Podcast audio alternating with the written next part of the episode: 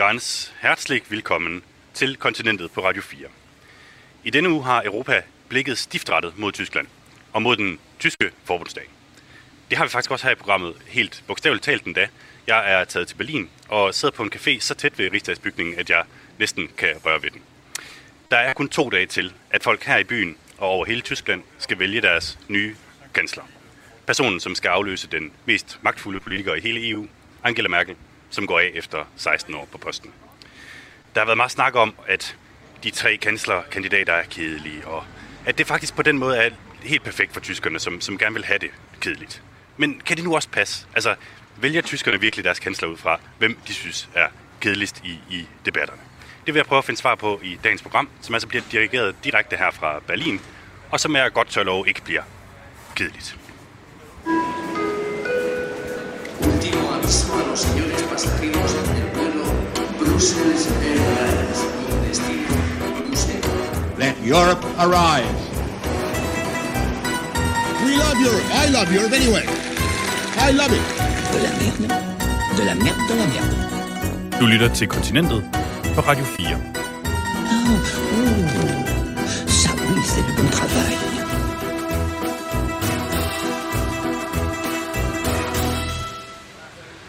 Jeg hedder øvrigt Mads Anneberg, hvis nogen skulle være i tvivl. Og her ved siden af mig sidder min gæst i dagens program. Min vicekansler, så at sige, Thomas Schumann. Mange tak, fordi jeg må være med på kontinentet. det er mig, der takker. Du er vært på Radio 4's Tysklands program Genau. Og ikke mindst så har du de sidste øh, uger her drønet rundt i, øh, i landet for at dække det tyske valg. Tak for, at du vil være med i programmet. Jamen, så lidt. Må jeg ikke bare lige starte med at sige, øh, Thomas, det var min øh, fødselsdag i går, øh, torsdag den 23. september, og jeg endte med at tilbringe hele aften med at sidde og se tysk valgkampsdebat sammen med dig. ja. det er ligesom så dedikeret, jeg er omkring ja. det her. Altså, jeg vil sige, vi fejrede altså din fødselsdag med at give dig en øh, Bruxelles-vaffel, Ja. som vi har købt her i, tæt på Kudam. til, ja. til Bruxelles. Ja. Ja. Jamen, det er også rigtigt. Øhm, hvorom alting er, så skal vi lige prøve at høre et lille klip fra den øh, debat, som, øh, som jeg talte om.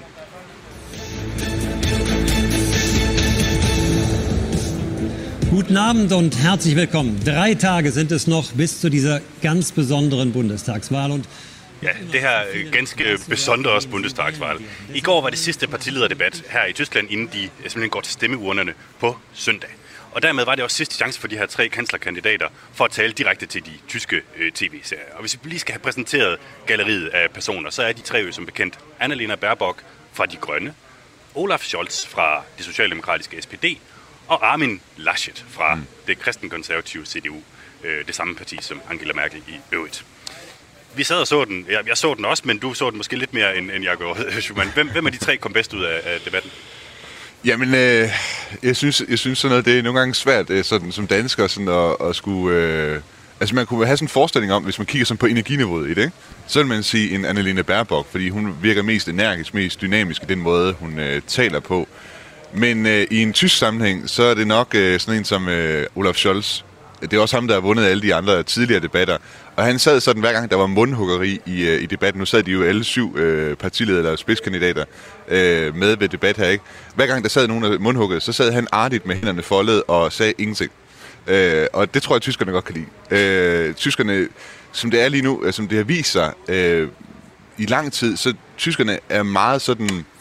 De vil gerne have en kompetent leder, som ikke sådan gør for stort væsen ud af sig, som altså, i virkeligheden er en Merkel. Det er jo faktisk derfor, at øh, Olaf Scholz han ligger forrest i meningsmålingen lige nu. Det er fordi, han er den af de tre kandidater, der minder mest om Merkel.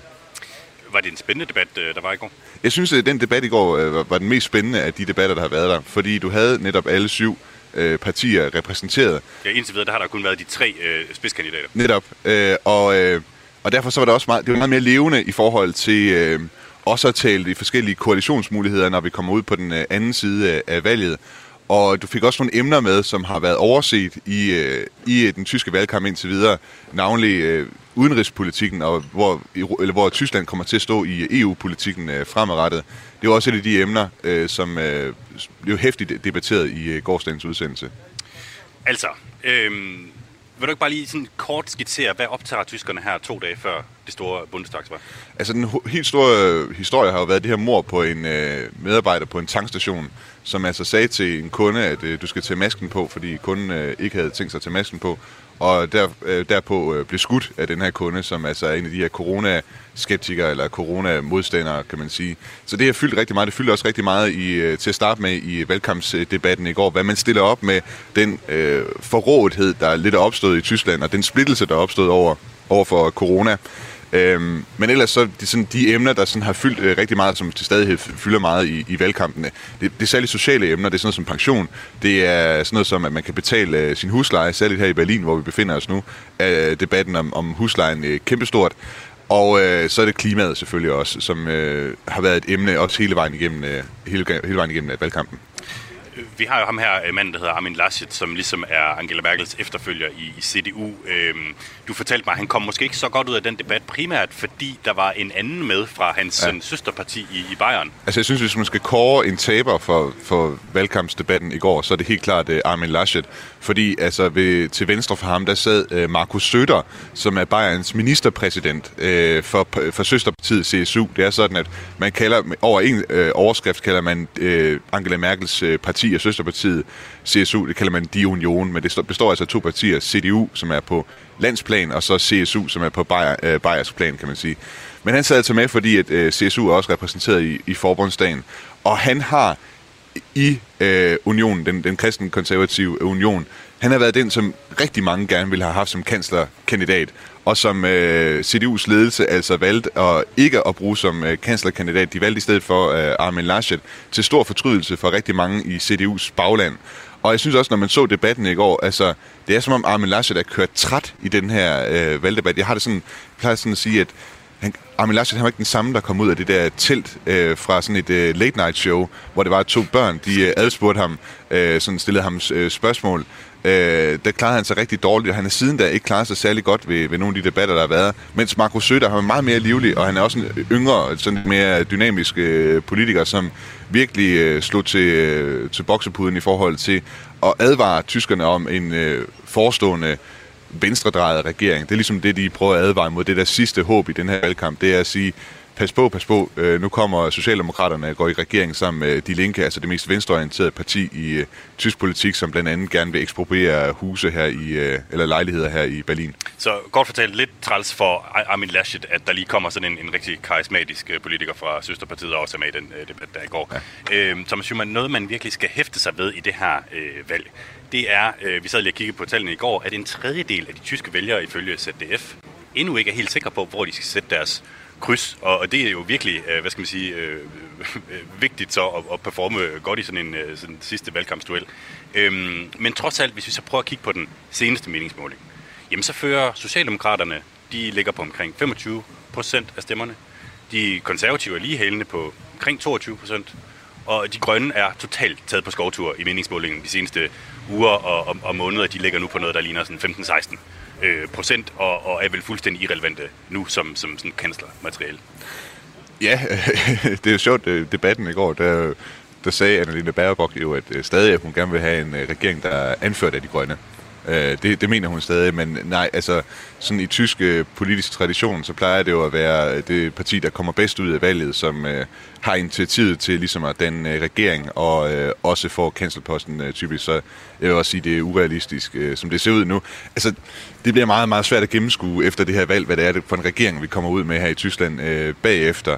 Øh, så altså, jeg synes, det er usandsynligt, men men meget kan samtidig også ske, synes jeg. Så jeg, jeg, vil, jeg vil holde en lille kattelem åben for den det der mulighed. Ja. Prøv at høre, det er, det er ekstremt tæt lige nu. Men hvis du nu skulle lægge hovedet på blokken, hvem bliver så Tysklands næste kansler? Hvis jeg skulle lægge hovedet på blokken, og sådan tage det traditionelle svar, så vil jeg sige Olaf Scholz. Men øh, som du selv sagde, hvad hedder det, meningsmålingerne, hvad er det, 22 procent eller sådan noget til CDU, CDU øh, SPD 25 procent, og trend, trenden har været, at de er begyndt at nærme sig en smule her hen mod øh, hvad hedder det, valgdagen. Så øh, vi ligger også nærmest inden for den der statistiske usikkerhed. Altså, hvem er det, der lige bliver størst af de her to partier i virkeligheden i sidste ende? Der er også noget med nogle brevstemmer, som er blevet afgivet for uger tilbage også, hvor CDU måske lå bedre i meningsmålingerne.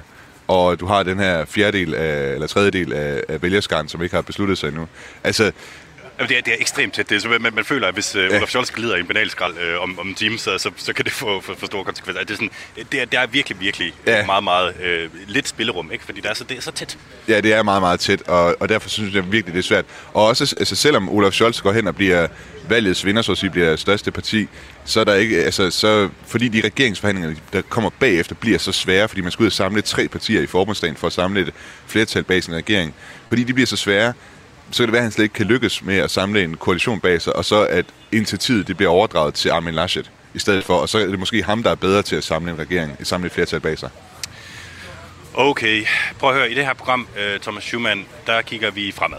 Øh, der, der er rigtig mange, der faktisk har kigget tilbage og lavet alle de der mærkelige dokumentarer, og, og hvor meget har hun betydet for os de seneste 16 år og sådan noget. Og det, og det, det er jeg helt med på. Vi, vi kigger fremad, men det er selvfølgelig også svært ikke bare lige at forfalde en lille smule til at sige farvel til, til Angela Merkel. Hun har trods alt øh, været her i øh, et, et ungt menneskes øh, levealder, ikke? Og, og har sat et kæmpestort præg på, på Europa. Øhm, ja, vi kan høre, der, der er en masse klimademonstranter, som gør klar her i baggrunden, hvis, hvis I undrer jer over, hvorfor der er sådan bongo-musik.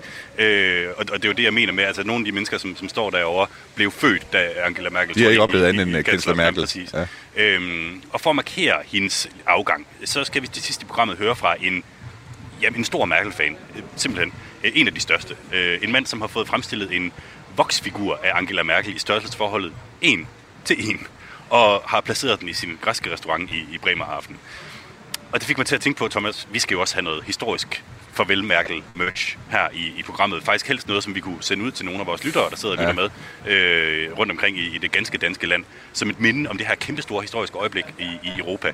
Og det er dig, der har fået opgaven om ja. altså lidt at gå ud og købe noget Merkel merchandise. Det kunne være en Merkel ostehøvl eller en lille bitte Merkel figur eller sådan noget. Jeg er meget, meget, meget spændt på, hvad du har, øh, hvad, hvad du har fundet.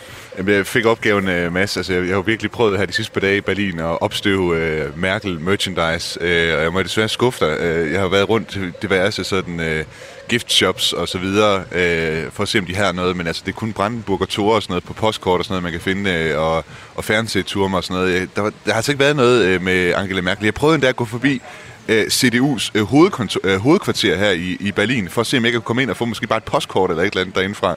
Men øh, de vil ikke lukke mig ind, øh, så jeg har faktisk ikke noget til dig, men jeg har et forslag til, hvad det skal være. Ja. Noget, som vi kan, vi kan hente hjem. Og det er nemlig, fordi der er skrevet en øh, bog, der hedder Miss Merkel, Mord øh, in der Uckermark. Og øh, det er en, øh, en forfatter, som altså har påtaget sig at prøve at forestille sig, hvad det er, Angela Merkel skal lave, når hun går på pension.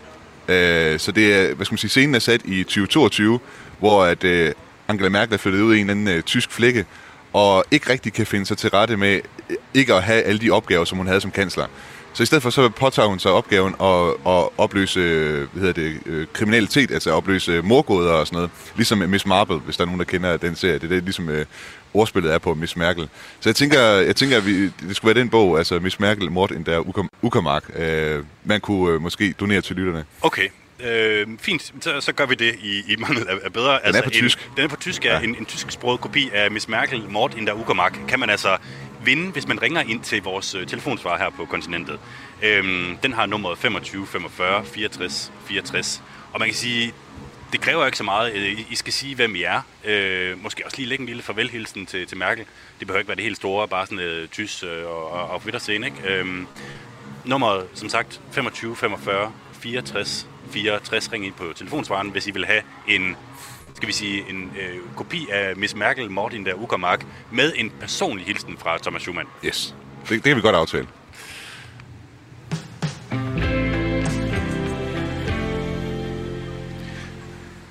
Ja, øhm, i det her program, der skal vi jo prøve også at komme i kontakt med dem, som det hele handler om, nemlig de tyske vælgere. Øhm, nærmere bestemt, Thomas, så havde jeg tænkt mig, at vi skulle se, hvor godt du kender de tyske vælgere, efter at have, have drønet rundt hernede i, i, i nogle uger. Øh, jeg er meget spændt på det her, fordi jeg kan jo sige, at vi har en reporter ude på, på gaden, han hedder Niklas Dein. Øh, han har lovet, han skal nok finde nogle vælgere til os, og så komme og placere dem ved vores bord her, lige i, i den biergarten, hvor vi sidder lige over for, for Rigsdagen.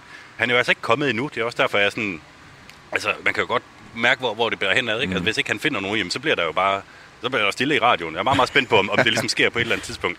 Men imens han er ude at lede, så, så kan vi jo trods alt... Jeg har forberedt en lille ting, som vi, kan, som vi kan snakke om. Og det er faktisk også rimelig relevant, fordi i virkeligheden, så skal vi jo prøve at kigge tilbage på, hvad er det, der er sket indtil videre i den her valgkamp. Mm. Det, er jo ikke, det har jo ikke hele tiden været sådan, som, som det er nu.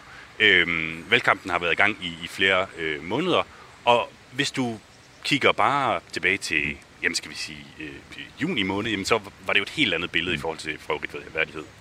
Øhm, det forholder sig jo faktisk sådan, at alle tre spidskandidater, øh, Olaf Scholz fra det socialdemokratiske, øh, altså SPD, Annelien Baerbock fra De Grønne og den konservative Amin Laschet, alle tre på et eller andet tidspunkt har været i spil som ja, en mulig Som næste favorit, ja. kansler. Ja, Ja, præcis. Ja. Øhm, vi starter lige med at skrue tiden tilbage til, til juni. På det tidspunkt står de grønne og altså CDU, de konservative, næsten lige i målingerne, men Socialdemokraterne halter mega meget bagefter, det har de jo gjort i overvis, så det, der, der er ikke noget nyt i det. Øh, helt forrygende for de grønne, som ikke har været på tale som sådan rigtig kanslermateriale før. Men så sker der noget. Mm. Der er en journalist på Frankfurter Allgemeine, som undersøger det CV, som de grønnes kanslerkandidat selv har lagt op på nettet. Og med journalistens egen ord, så falder det sammen som en soufflé. Altså hun har ganske enkelt løjet. Hun har pyntet sig med lånte fjer.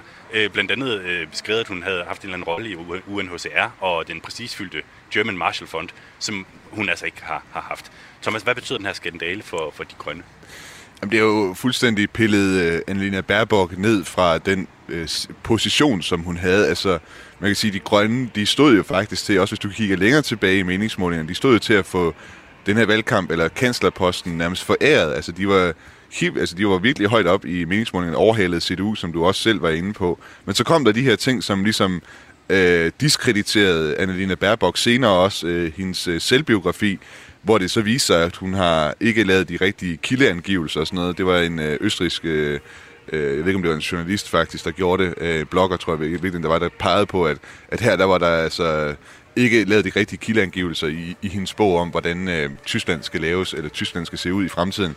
Så det her, det her fuldstændig sådan, det, det, det er diskrediteret, en fuldstændig. Og jeg tror, i Tyskland, der, man lægger meget vægt på det der med for eksempel som, som plagiat, og folk, der for eksempel øh, har snydt ved eksamener og sådan noget, de ryger altså også ud af partier, ud af forbundsdagen og sådan noget, ikke? Det tager man meget seriøst hernede, så det er ikke, det er ikke talt særlig godt til hendes øh, personer. Man kan sige, siden det tidspunkt, så har de grønne også sådan skiftet taktik i valgkampen. Altså fordi jeg godt, de har indset, at at de bliver ikke det der folkeparti, som de måske stod til i meningsmålingerne at blive.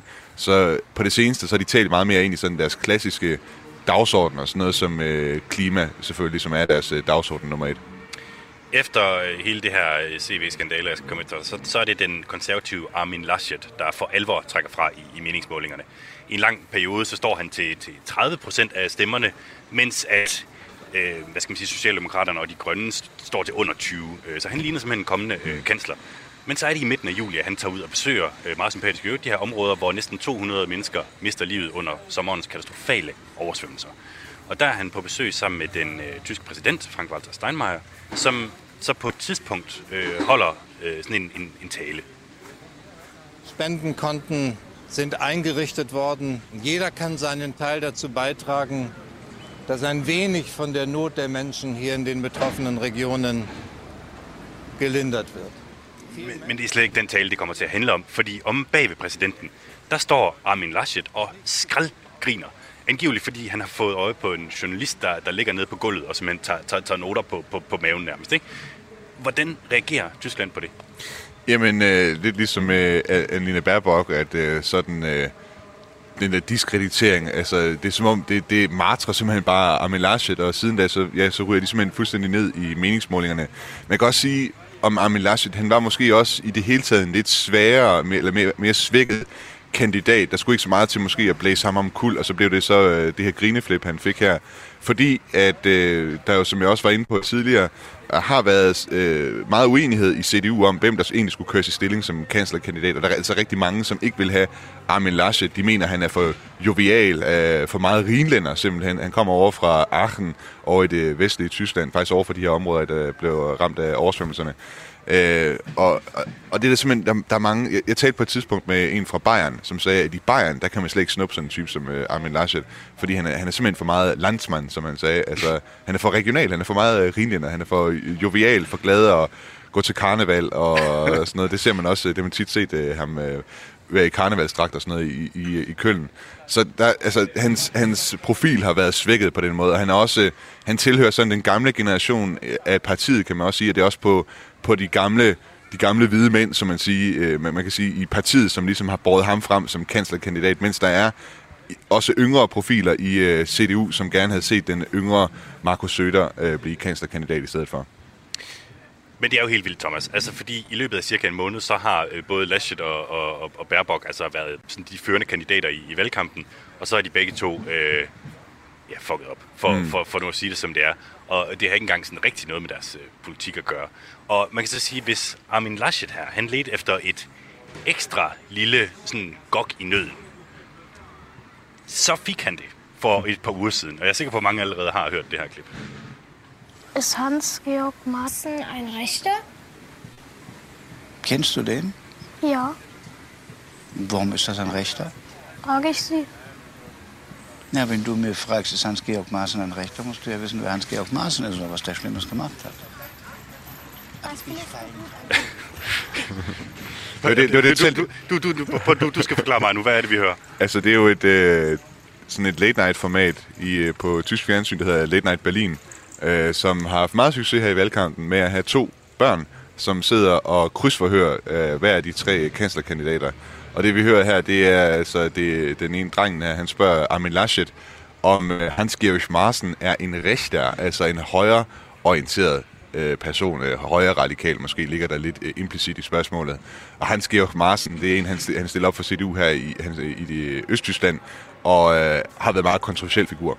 Men altså, det er jo mest øh, Laschets svar på det, som øh, ligesom er det, man har hæftet sig ved, nemlig, at han stiller et modspørgsmål, modspørgsmål nemlig, kender du overhovedet øh, Hans Georg Maaßen? Han Og kommer nærmest op og toppes med de her... han kommer op og toppes med børn, og den mine, han, han har, altså hans ansigtsudtryk er grav alvorligt. Han er slet ikke med på den her sådan, måske lidt sjove stemning, der ellers skulle have været, ikke? Han kom virkelig, det er også derfor, jeg sagde, at han, han kom nærmest ikke ud, det er jo ikke den samme Laschet, der kom ud af det telt der bagefter. Han er ikke, det er virkelig som om, han har skulle slik, altså han har ikke haft tid til at slikke sårene efter øh, endnu en gang, at, hvad skal man sige, hans person på en måde, at hans optræden, den, øh, den kommer til at stå i et dårligt lys. Det er et øh, forrygende klip, som man helt klart skal gå ind og se. Øhm, men Armin Laschets derut her giver os altså plads til den tredje kandidat, den sådan lidt usandsynlige kandidat, Olaf Scholz, Socialdemokraten og den nuværende vicekansler. De tre møde, øh, mødes så ligesom til den første rigtige valgdebat i slutningen af august, og det er ligesom her, Scholz virkelig får fortalt på den tyske, hvad skal man sige, det tyske vælgerhav og får slået sig fast som sådan en potentiel vinder af, af valget. Hvordan gør han egentlig det? Jamen, øh, Scholz, han øh, kører den såkaldte Scholzomat-stil. Han har det her kælenavn, der hedder Scholzomaten, fordi hver gang man spørger ham, så er det som lidt ligesom at, at trække et nummer i, i en maskine. Det er sådan lidt den samme øh, smør, man tit får fra ham. Øh, sådan meget sådan, øh, uden sådan de store armbevægelser, sådan øh, meget, meget nøgternt øh, betragtning af, hvad skal man sige, hans, øh, hans politik i det hele taget. Lad os lige prøve at høre, hvordan Ja. han lyder. dass das nicht der Stil ist, den wir in Deutschland pflegen sollten, dass wir über die anderen sagen, was sie nicht können. Wir sollten für das werben, was uns selber wichtig ist.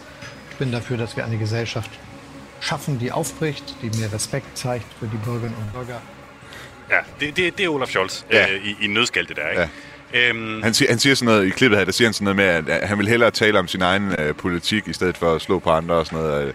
Det er det, der er vigtigt for ham. Han er, sådan, han er meget ordentlig, kan man sige. Ikke? Og det, det er det, der gør, at han har en succes. Ikke? Altså, han, han udstråler kompetence, og han har i virkeligheden sådan...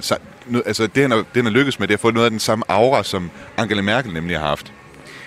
Og, og, og det, nu, nu synes jeg nemlig, det bliver for alvor interessant, fordi det går jo så hverken værre eller bedre, end at SPD overhaler CDU i meningsmålingerne, og Olaf Scholz er pludselig favorit til at vinde det her kanslervalg. Og, og, og så er det, jeg føler, at verdenspressen går fuldstændig i selvsving over det, som bliver kaldt øh, Scholzomat-effekten. Altså, det bliver mere en antydet, at Scholz' succes skyldes, at ja, selvfølgelig han er kompetent, men også, at han er sådan kedelig. Han er, han er lige så spændende som en sodavandsautomat. Og New York Times får skrevet et eller andet øh, sådan en overskrift, der hedder, det er valgsæson i Tyskland, ingen karisma, tak. Altså som om tyskerne bare har ventet på, at der skulle dukke en op, så var så ekstraordinært kedelig som Olaf Scholz. Mm. Underforstået, tyskerne er selv kedelige, de vil have en kedelig kanslerkandidat, og, og de kan ikke lide forandringer og, og så videre. Men jeg, jeg, tænker bare, hallo, det, det kunne ikke, altså hvis du kan vælge mellem en, en CV-fusker og en, og, en, og en, en fyr, der står og griner, øh, fordi så ude i et katastrofeområde, og, og så en kedelig mand, jamen så kan jeg da godt forstå, at du vender dig mod mm. Scholz-tomaten. Men hvad, hvad er dit indtryk af, af, af det? Nå, men altså, jeg kom til at tænke på, at øh, et, et valgslogan for CDU, i, øh, da Angela Merkel, hun, øh, hvad hedder det, mens hun har været kansler, det har været keine eksperimente. Altså ingen eksperimenter. Altså det er sådan virkelig sådan, vi skal bare holde tingene i ro, og der skal hel, øh, for guds skyld ikke ske alt for mange øh, for, øh, sådan katastrofale forandringer. Man kan også sige, det er jo sådan øh, det, som, øh, hvad hedder det, at øh, Angela Merkel blev kendt på, det er den her krisemanager, ikke? Altså hun har kunnet håndtere de kriser, Tyskland har stået overfor, uden at der er sket alt for store forandringer i Tyskland. Nu er det efterhånden ved at være tid til 4 minutters nyheder her på Radio 4. Vi er selvfølgelig straks tilbage på den anden side. Og du skal huske at ringe ind på vores telefonsvar 25 45 64 64, hvis du vil have en kopi af den her Miss Merkel-bog. nu er der nyheder.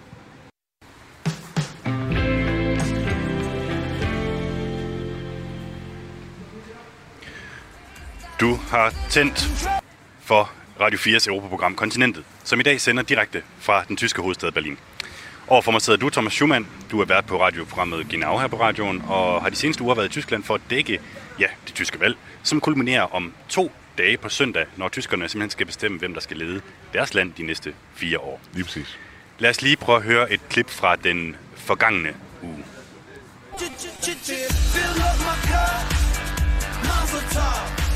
Look at her dancing. Just take it off. Let's paint the town. Herzlich willkommen, Angela Merkel und Armin Laschet. Hallo! kan du fortælle mig, hvad vi hører her, Thomas? Jeg går ud fra, at det er deres øh, valgmøde i Stralsund øh, under en øh, meget regnfuld øh, himmel, øh, så vidt jeg har, har fået at vide i hvert fald. Øh, Armin Laschet og, og altså Angela Merkel derude på valgkampsturné her i løbet af de sidste dage øh, prøver at samle nogle af de sidste stemmer ind. Det er nemlig rigtigt. Øhm, det er et klip fra i tirsdags, hvor de er i den her lille Hansestad, øh, Stralsund, Armin Laschet og Angela Merkel. Og jeg noterer mig bare, at hvis man er en stor kanon her i Tyskland, så bliver man åbenbart ligesom ført på scenen til, til Black Eyed Peas, uh, I got a feeling. Uh, men, men, men altså man kan sige, ja, som sagt, så er der to dage til tyske valg, og den her arme mand, Armin Laschet, har jo brug for al den hjælp, han kan få fra Mutti Angela Merkel, uh, som har regeret Tyskland de sidste 16 år, altså er hans uh, partifælde. Ikke? Grunden til, at han har det, det er jo, at lige nu, der ser det ud til, at de sociale Øh, de tyske socialdemokrater er på en måde stået op fra en årtier lang tornerosesøvn her i landet, og, og simpelthen har, har kurs mod kansleramtet, som ligger ja, et par hundrede meter i den retning fra, fra hvor vi sidder øh, lige nu. Og jeg vil godt tale lidt med dig om de her socialdemokrater, specifikt om, om Olaf Scholz. Øhm, du sagde for lidt siden, at dit bedste bud, det er, at det er ham, der bliver Tysklands næste ja. kansler. Men han er jo ikke sådan en, han er jo ikke en, vi lige har på radaren i, i, i Danmark. Jeg, jeg ved ikke sådan helt vildt øh, meget om Olaf Scholz. Altså han har været borgmester i Hamburg på et tidspunkt. Men, men hvem er han øh, derudover? Ja, altså, det er jo sådan nok den første, eller en af de ting, man, øh, man lige kan hæfte sig ved. Det første, nemlig at han har været øh, borgmester i, i Hamburg, og ligesom i Hamburg har haft sin øh, politiske karriere også fra en ung alder. Øh, dengang, øh, når man ser ham nu, så er han jo sådan en, øh, en skaldet øh, mand, sådan lidt en grå mand, måske en øh, bankrådgiver, kunne man forestille sig, øh, hvis, man, øh, hvis man skulle forestille sig, hvad det var, han havde for arbejde. Han er egentlig jurist, og øh, ja, altså i Hamburg, noget af det, som han blev mest, øh, hvad skal man sige, udskilt på i Hamburg, det var blandt andet håndteringen af G20-topmødet, der var altså endte i bål og brand i, i Hamburg, hvor han havde fuldstændig fejlvurderet situationen af, hvor voldigt det ville komme til at, at gå der. Så har han også øh, været hæftet med nogle andre skandaler i forhold til, siden da han blev finansminister, Wirecard-skandalen her i Tyskland med en øh, virksomhed, der havde blæst sig op på falske regnskaber, som de tyske finansmyndigheder ikke havde formået at hvad hedder det, få indsigt i, at øh, de er så snød med regnskaberne. Det samme med den her såkaldte Cum-Ex-skandale. Det er også ham, der sidder ved roret som finansminister, da, da den øh, skandale altså blev, øh, blev øh, breaket. Så, Uden at dykke for ja. meget ned i de skandaler, så vil jeg bare lige tilføje, nu, nu talte vi før om de sådan skandalesager, som de to andre kandidater, mm. altså fra de grønne og CDU, har, har haft. Øh, Olaf Scholz har jo også lige for nylig haft mm. en, en form for skandale, hvor øh, der har været en, en razzia mod hans øh, finansministerium.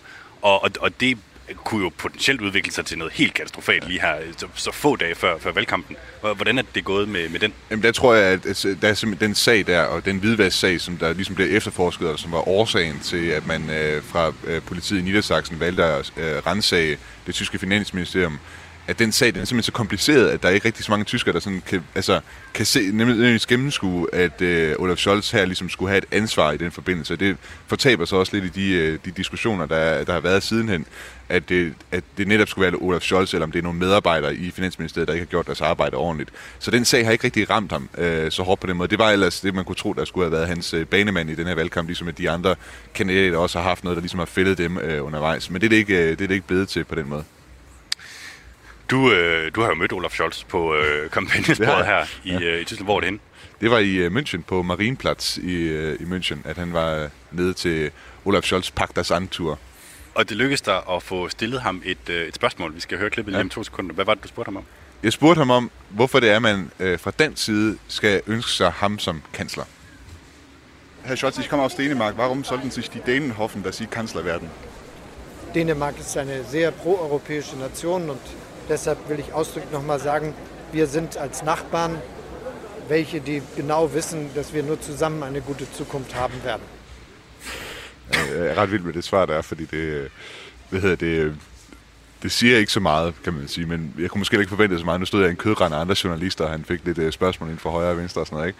Men altså, han svarer jo her, at øh, Danmark er en pro-europæisk øh, nation, og øh, vi som naboer i Tyskland ved, at øh, kun via samarbejde kan vi sikre en god fremtid. Det er hans svar på det. Så Danmark er pro-europæisk nation, og kun ved at samarbejde kan vi sikre en god fremtid. Det er hans svar. Yes. Ja. Okay, modtaget, øh, Olaf Scholz. Tak for det. Ja. Jeg tror, hvis, øh, hvis, ikke, øh, hvis ikke han selv vil sige det, så, så må vi simpelthen lige prøve at få nogle, øh, få nogle andre til det. Ja. Øh, Schumann, det ved jeg ikke, hvad du tænker om.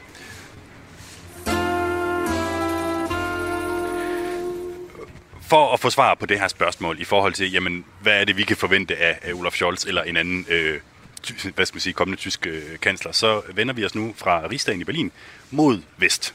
Vi skal en tur til Nordrhein-Westfalen, den mest folkerige delstat her i, i Tyskland, hjemsted for Ruhrdistriktet, Beethoven og selvfølgelig hjemsted for Armin Laschet øh, også. Og vedkommende, vi skal finde der, det er Lykke Friis. Jeg ved ikke, om du kan høre mig, Lykke. Det kan jeg i hvert fald. Glimrende.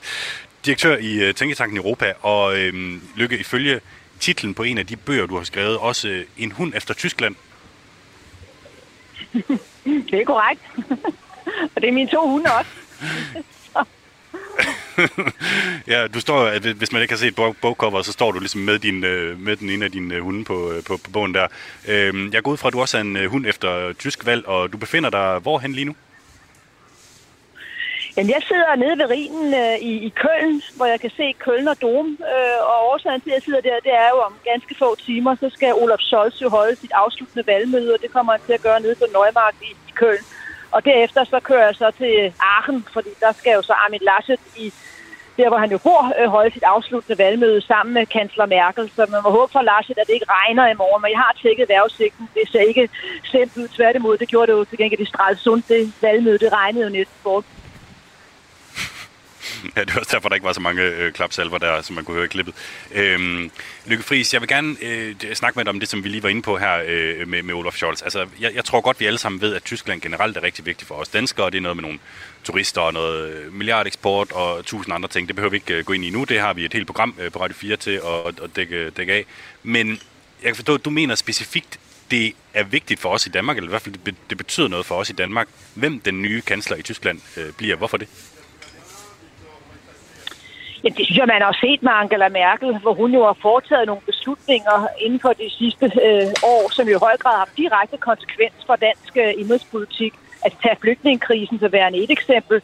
Tage hendes beslutning om pludselig at rykke Tyskland i hele genopretningsfonden, altså den økonomiske politik øh, under coronaen. Og så sidst men ikke mindst øh, tage hele vaccinespørgsmålet, hvor den tyske regering jo, og ikke Merkel og Merkel i spidsen, accepterede, at på trods af, at den her BioNTech-Pfizer-vaccine er udviklet i Tyskland, og der også er tyskerne, der i stort omfang har finansieret den, altså skulle man købe ind i fællesskab til hele Europa. Der kunne hun jo godt have sagt tysk vaccine til tyskerne, og så kunne vi andre godt have vinket farvel til, at vi, at vi, kunne, at vi vaccineret så hurtigt. Så det er jo et meget klart eksempel på, hvordan en tysk kansler øh, tænker meget europæisk og tager en forholdet, så at sige, og prøver at, at være den, der, der holder sammen på EU-biksen. Hvad betyder det helt konkret for dig og mig, Lykke, hvis det bliver Olaf Scholz, der bliver den næste kansler? Jamen, så tror jeg, at vi vil få en, øh, en kansler, som vil have blikket øh, mere rettet mod Danmark, end, end Angela Merkel det havde. Og det hænger jo sammen med det, I var inde på, at under mig over, han ikke selv siger det, han jo har været overborgmester i Hamburg, øh, og, og på dem har haft tætte relationer, jo også til ja, overborgmester Frank Jensen på det tidspunkt, også til, men også til Aarhus, til Nikolaj Vammen. Han er en, der interesserer sig meget for Danmark. Jeg har også selv haft mulighed for at, at møde ham på gang, og der er han meget interesseret i alt lige fra femeret forbindelsen til, til den danske øh, grønne omstilling. Så det tror jeg, vi, vi vil kunne mærke, at han vil have en forståelse. Men det kræver så bare, at vi andre også gider øh, at tale med ham, så at sige, og række hånden ud og, og være, være initiativrige også i EU-sammenhæng og, og bilaterale sammenhæng. Ja, så kan det jo være lige meget. Men hvis man nu er den øh, danske socialdemokratiske øh, regering, og, og nogle gange sådan trænger til lidt medvind nede øh, i, Bruxelles, altså i EU-sammenhæng, så, så tænker jeg, så vil man vel gerne have en socialdemokratisk kansler i, i Tyskland? Ja, det skulle man jo tro, men øh, bare dømme her på også på den øh, sidste afslutningsdebat, der var øh, i går, så siger Olof Scholz nogle ting, som er, er i modsætning til den danske statsminister. Altså, øh, når danske statsminister var ude og kritisere jo EU og ikke mindst jo Frankrig øh, i hele diskussionen omkring Australien, i der Orkus-sag, altså med, med jo, at, øh, at amerikanerne jo nu pludselig så øh, går ind så og samarbejder med, med Australien øh, omkring ubåde. Altså, der, der hørte man nogle helt andre toner fra Olaf Scholz, hvor han jo netop sagde, at han forstod det, som Frankrig havde gjort. Så det var bare én ting. Øh, det andet er jo, hvis du tager hele indvandrerpolitikken, der ligger Scholz jo helt, et helt andet sted, end Mette Frederiksen gør. Mette Frederiksen øh, blev statsminister på, så rykke sit parti jo mod højre. Scholz vil være, stats, vil være, være, være tysk kansler, ved dybest set bare fortsætte den nuværende øh, immigrationspolitik. Er, er, er det på grund af, hvad hedder det, Fridays for Future, at Greta er ankommet over hos jer? Det lyder lidt sådan. jeg tror i hvert fald, jeg, jeg tror faktisk, Greta Thunberg kommer på et eller andet tidspunkt. Ja, det er det. Der var i hvert fald lige noget politi, der lige skulle markere sig her. Ja, og det, og det sidste eksempel, man kan nævne, det er jo så, at, at Scholz jo har andre holdninger til, til EU's økonomisk politik. Altså tage det her med, at man skal have en permanent genopretningsfond. Det vil jo det vil Danmark jo ikke med Mette Frederiksen spille. Tage diskussionen om en lovbestemt mindsteløn. Det vil Scholz, det vil Frederiksen ikke. Øh, og så har jo også haft tanker om, at man skulle have en, en fælles europæisk arbejdsløshedsfond. Det tror jeg heller ikke lige er vand på. Så på den måde, så øh, vil der selvfølgelig være stor smil øh, i de danske socialdemokratiet, hvis det lykkes for Olof Scholz. Men jeg tror altså godt, man kan indstille sig på nogle, nogle kurer på tråden ret hurtigt. Kan man øh, gå så langt som til at sige, at det vil være øh, mere sådan, der vil være større overlap mellem, hvad, hvad Danmark vil i EU lige nu øh, med vores nuværende regering, og så hvad sådan en som Hamid Laschet, altså fra CDU, øh, gerne vil?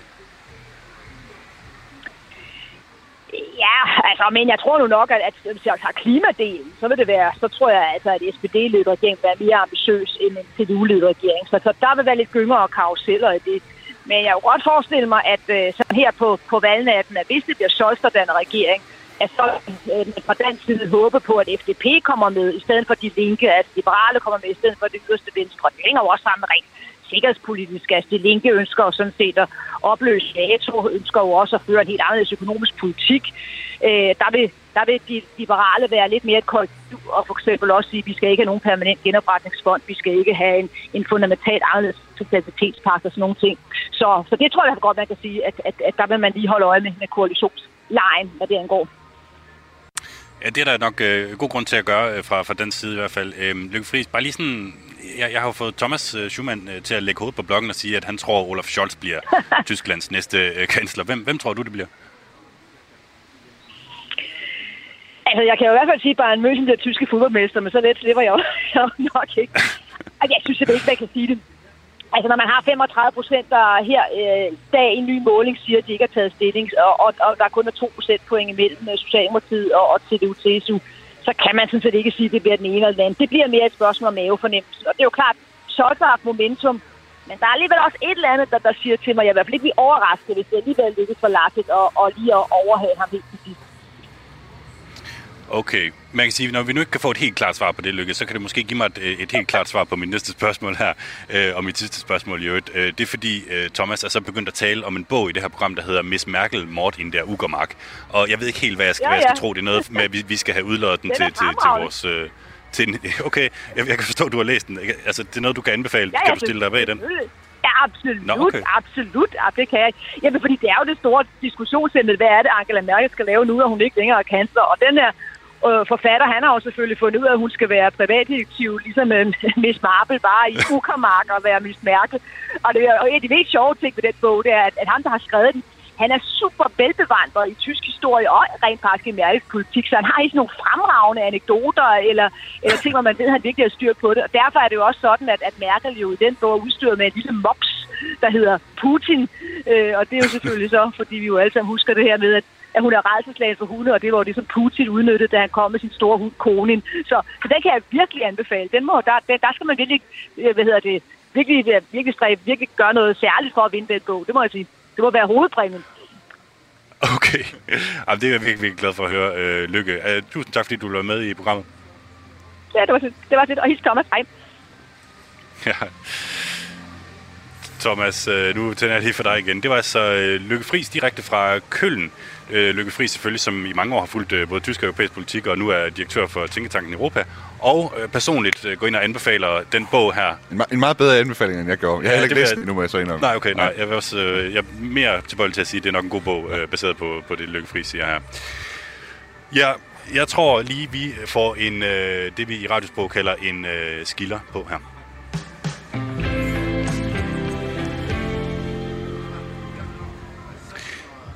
Der er jo et stort sådan gennemgående spændingsmoment i, i det her program, øh, Thomas Schumann. Jeg har jo forladt mig 100% på, at vi kan finde som minimum én tysk vælger, der vil tale med os. Altså, fordi det er jo de tyske vælgere, der ligesom svinger takstokken i, i hele det her valg. Måske endda også, som vi hører her, i hele øh, Europa på en måde, når, når de skal vælge deres nye kansler her på, på søndag. Jeg vil bare lige gentage, vi har en reporter ude for at finde nogle vælgere, og også bare lige så vi ved alle sammen, hvem det er derude, så er det Niklas Stein hedder han. Og det er jo sådan, at hvis ikke Niklas finder nogen øh, vælgere, ja, så ved jeg faktisk ikke lige helt, hvad vi gør. Så kan Mm. det gå, at vi ender med, med at skulle padle lidt her i, i programmet. Der er nogle aviser også og sådan noget her. Ja, det er rigtigt. Der, Ja. der er så nogen, der har købt nogle, nogle aviser. Det, det er meget så, for eksempel så kan man jo øh, i en af de tyske aviser se øh, et billede af Merkel, der var ude og besøge sådan en papegøjefarm. Nå ja, Øh, det var Bildzeitung. Ja, det var det- Deres, øh, den tabloidvisen øh, Bildzeitung. det kan vi jo måske godt sidde og morse lidt over her ja. til, til senere i programmet, hvis nu ikke det lykkes at, at, at finde nogle vælgere. Jeg vil ikke helt afskrive det endnu, men der er måske noget med, at tyskere ikke er helt så glade for at snakke om, hvad de øh, vil stemme som, ja, lad os bare sige danskere, eller øh, amerikanere, eller britter, eller alle andre her i, i hele verden. Ikke? Altså, jeg var ude på et tidspunkt, hvor jeg spurgte nogen, og så sagde de, at øh, det gør man ikke her i Tyskland. Taler om, hvem der man stemmer på. Det er, valget er hemmeligt, så det taler man ikke om. Det har jeg fået at vide før. Det er ikke Okay. alle, der er så glade for at tale om øh, politik og sådan noget. Men der er jo så også det helt særlige i det her valg, at, øh, hvad skal man sige, som, som vi talte om tidligere i programmet, så er det jo tre sådan lidt... Det er måske ikke de tre mest attraktiv kandidat. Og det, jeg har hørt flere øh, klip, som du har spillet for mig, hvor, hvor folk siger sådan, jeg, jeg vil simpelthen ikke, altså jeg vil ikke have nogen af dem. Det er faktisk det, det er nok det svar, jeg har fået allermest, når jeg, fordi jeg har gået rundt og spurgt, sådan, hvem, hvem kunne du godt tænke dig som kansler for Tyskland de næste fire år? Og det svar, jeg sådan har fået igen og igen, det er sådan, øh, helst ikke nogen af de tre, som øh, er stillet op her. Og øh, det var også noget af det, jeg læste øh, sådan allerede øh, tidligt i, øh, i, sådan, da, i min forberedelse til valget. Der læste jeg, der findes sådan et øh, blad, der hedder Internationale Blätter für Deutsche und Internationale Politik, hvor der er en, øh, en, en, en person, som bliver brugt rigtig meget i tyske medier, også i danske medier i øvrigt til at analysere tysk politik. Han hedder Albrecht von Lucke. Og han, øh, han skrev, at partierne de gik ind i det her valg med, øh, med frygt og bæven. Simpelthen fordi, at de har stået, de har stået så svagt altså med, med de kandidater, de har opstillet.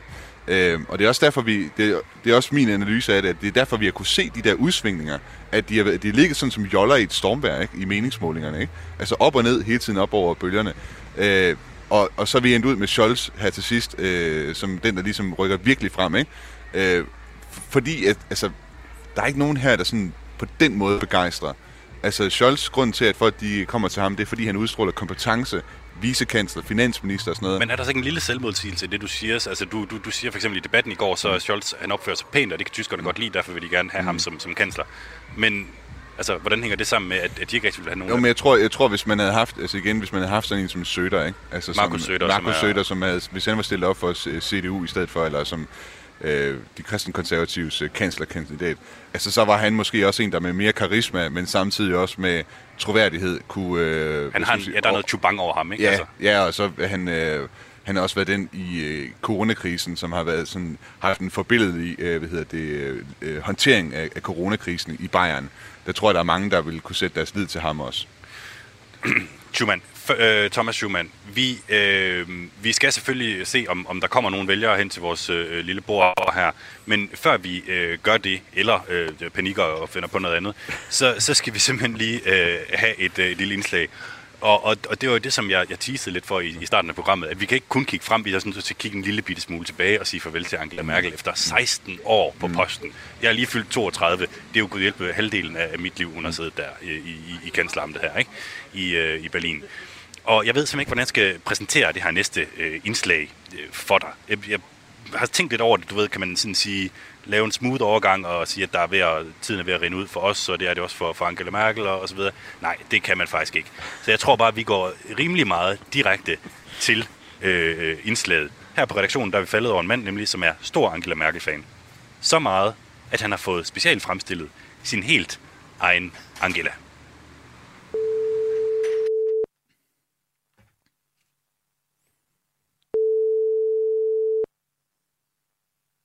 Hallo. Hallo, mein Name ist äh, Jeppe. S sind Sie, sind Sie ja, Alexis? Hallo. Ja. Hallo Alexis. Ich, ich spreche kein Englisch. Hallo, grüßen Sie. Grüße an Dänemark. Alexis Vujot ejer restauranten Olympisk Føjer i Bremerhaven, altså den olympiske ild. Navnet er ikke mere originalt, end at der som minimum ligger en restaurant i det undselige landsby Stremt ved grænsen til Frankrig, og også en i Hamburgs Hibes Sternskransekvarter med det samme navn. Men alligevel har Alexis noget, som ingen andre har i hele Tyskland. Og det er Merkel-merch. Warum haben Sie eine Wachsfigur von Merkel? Also, warum ich das alles gemacht habe? 2015, äh, wo damals die Krise war, da habe ich ein I sin restaurant har Alexis en voksfigur af Mutti i størrelsen 1 til 1. Så man siger, at han er en fan. Og det er der særligt en årsag til. Efter finanskrisen havde mange grækere nemlig et intenst had imod Tyskland, og det var særligt mod Merkel. Der var nogle protester i øh, Athen, hvor hun blev iklædt nazi-uniform og sammenlignet med Hitler. Og derfor så fik Alexis en trang til at vise hende, at det altså ikke var alle grækere, der havde det på samme måde. Ich habe sie auch getroffen. Ne? Ja. Wir haben auch geredet. Wir haben 2015, wo sie gesagt hat, Griechenland ist die Wege der Demokratie und Griechenland, egal was kostet, die bleiben in der Eurozone. Da vi taler sammen, så påstår Alexis også, at han har mødt Merkel. Og han sender faktisk billeddokumentation lige efter opkaldet. Det var i øh, 2015. Og der forsikrede Merkel ham personligt om, at Grækenland, uanset hvad det så måtte koste, ikke ville blive tvunget ud af eurozonen. Und, und, und wo sind die äh, Wachsfiguren gerade? Die Wachsfigur ist gerade noch bei mir und die wird aufgestellt, weil ich wollte ja, dass äh, Frau Merkel, ich mache mit der Tafel, kennen Sie das, Tafel? Mhm. mhm. Merkel står lige nu i restauranten. Oprindeligt så tog Alexis 5 euro for et øh, billede med kansleren. Penge, som gik til en øh, lokal øh, fødevarebank. Men kansleren var ikke helt indforstået med den forretning, så øh, nu er det gratis. Figuren er der kun for fornøjelsens skyld. In, Shan in Shanghai, in Shanghai habe ich die gemacht. Äh, Also ich habe äh, bei 6.800 Dollar bezahlt und dann kam noch diese Verzollung noch ungefähr ungefähr 10.000 Euro. 9.000 Alexis forklarer, at figuren er fremstillet i Shanghai, og at den alt i alt endte med at koste ham knap 75.000 kroner. Alexis, ein, ein kritisches äh, Frage. Glaubst du, die echte Merkel hatte ein... Jeg spørger mig, om ikke den rigtige Merkel må hellere ville have haft en tyskproduceret Merkel. Das äh, weiß ich nicht, also glaube ich nicht. Also wir sind heute so global. Men det afviser han med et rigtig muligt svar. Vi lever i en global verden, og i øvrigt så har kineserne faktisk gjort det udmærket. Og det kommer fra en ægte fan. Alexis har nemlig også en papfigur af Merkel og flere billeder. Da jeg spørger ham, hvor han anbefaler at starte sin Merkel-samling, så peger han på en helt ny Merkel-bamse til 1.700 kroner. Den mangler han selv i samlingen.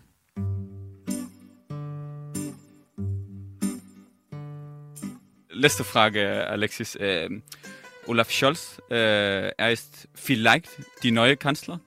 Was muss äh, er tun, eine Wachsfigur in Ihrem Restaurant zu bekommen? Ja, nach 16 Jahren, wenn er bleibt und uns gut regiert, kriegt er auch eine. Og hvad kanslerfavoritten Scholz så skal gøre for at få sin egen voksfigur i restaurant Olympisk Føjer. Han skal som et bare regere i 16 år og føre den helt samme politik som Angela, som Alexis venskabeligt kalder kansleren. Han glæder sig jo over, at Scholz allerede benytter Merkels meget ikoniske håndstilling. Alexis, äh, danke sehr für, für Ihren Zeit. Danke dir. Ciao, Grüße, Grüße an Dänemark. Ciao.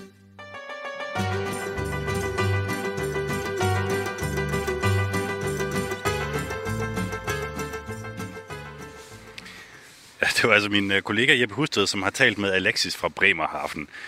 Alexis, som har sin helt egen Angela Merkel øh, voksfigur, som han har betalt rimelig mange øh, penge for. Den tror jeg, jeg skal ned og se på, på et eller andet tidspunkt. Øh, jeg har også nogle, nogle billeder af den øh, liggende på min, på min telefon, og jeg kan altså, fuldstændig skrive under på, at den ligner Angela Merkel på, på en prik, altså helt ned til, til frisyren. Øhm, vi har øh, leget lidt med tanken om, at vi skulle have nogle vælgere med i det her program, og øh, den sådan hovedansvarlige CEO øh, på det projekt, øh, det har været dig, Niklas øh, Dein. Øh, hej med dig. Hej. Lige Jeg tror, der er tændt for mig nu, ja, jeg nu siger er hej. tændt, ja, lige præcis. Øh, hvor er de henne, øh, de tyske vælgere? Ja, men de, øh, de går åbenbart rundt omkring, men de har ikke meget lyst til at snakke om, øh, snakke om os med det. Jeg havde faktisk en aftale med en øh, på gaden, der skulle mødes med os lige herude foran, øh, hvor vi sidder på restauranten nu, men, men øh, jeg er stadig ventet på en time, og jeg tror simpelthen, jeg er blevet brændt af. Øh, de er ikke meget for at snakke om det. Jeg ved ikke, øh, om Thomas kan noget fortælle noget om det, men, men det virker lidt som om det er tabu. Jeg vil bare lige, at der er en, der, er en, der har sagt, ja, men jeg, jeg, kommer, jeg kommer lige om lidt, og, og så, så, men det var bare sådan en dårlig undskyldning, hun gad ikke alligevel. Det virker sådan. Okay. Jeg synes ikke, det er unormalt, at man oplever, at folk de ikke er så glade for at tale om øh, politik nødvendigvis. Øh, ja, hvad, hvad det skyldes, det øh, kan man måske... Jeg tror, jeg tror måske noget af det, det skyldes også, at hvis man har nogle, der er nogle holdninger i Tyskland, som kan være sådan lidt mere upopulære nogle gange, og som man er bange for at sige i et offentligt forum, særligt hvis man er FD-vælger. Ja, men det kan de jo ikke være alle sammen. Der var en, jeg lige hurtigt der var en, der, sige, der, der, der sagde CDU, men han var hverken tysker og kunne ikke stemme på søndag. Det kunne ikke bruge så meget. okay, nå, så har vi da i hvert fald fået det med. Øh, tak, så at sige, til, til jer begge to. Tak til dig, Niklas, for, for at du prøvede. Øh, tak til dig, Thomas Schumann, for at du ville være med i, Det det. øh, i, i dagens program. Det var, øh, det var en fornøjelse at, at have dig her, og, og godt, at du i det mindste øh, nåede, nåede frem, så at sige. Du har lyttet til Kontinentet på Radio 4, som er produceret af Jeppe Rets Husted og mig, Mads Anneberg. Du kan jo finde os på podcast, hvis du søger på Kontinentet på Radio 4. Og så skal jeg bare lige hurtigt sige til sidst, du kan vinde en kopi af Miss Merkel, Mord in der Uckermark, med en personlig hilsen fra Thomas Schumann, hvis du øh, ringer ind på vores telefonsvarer 25 45 64 64. Tak for i dag.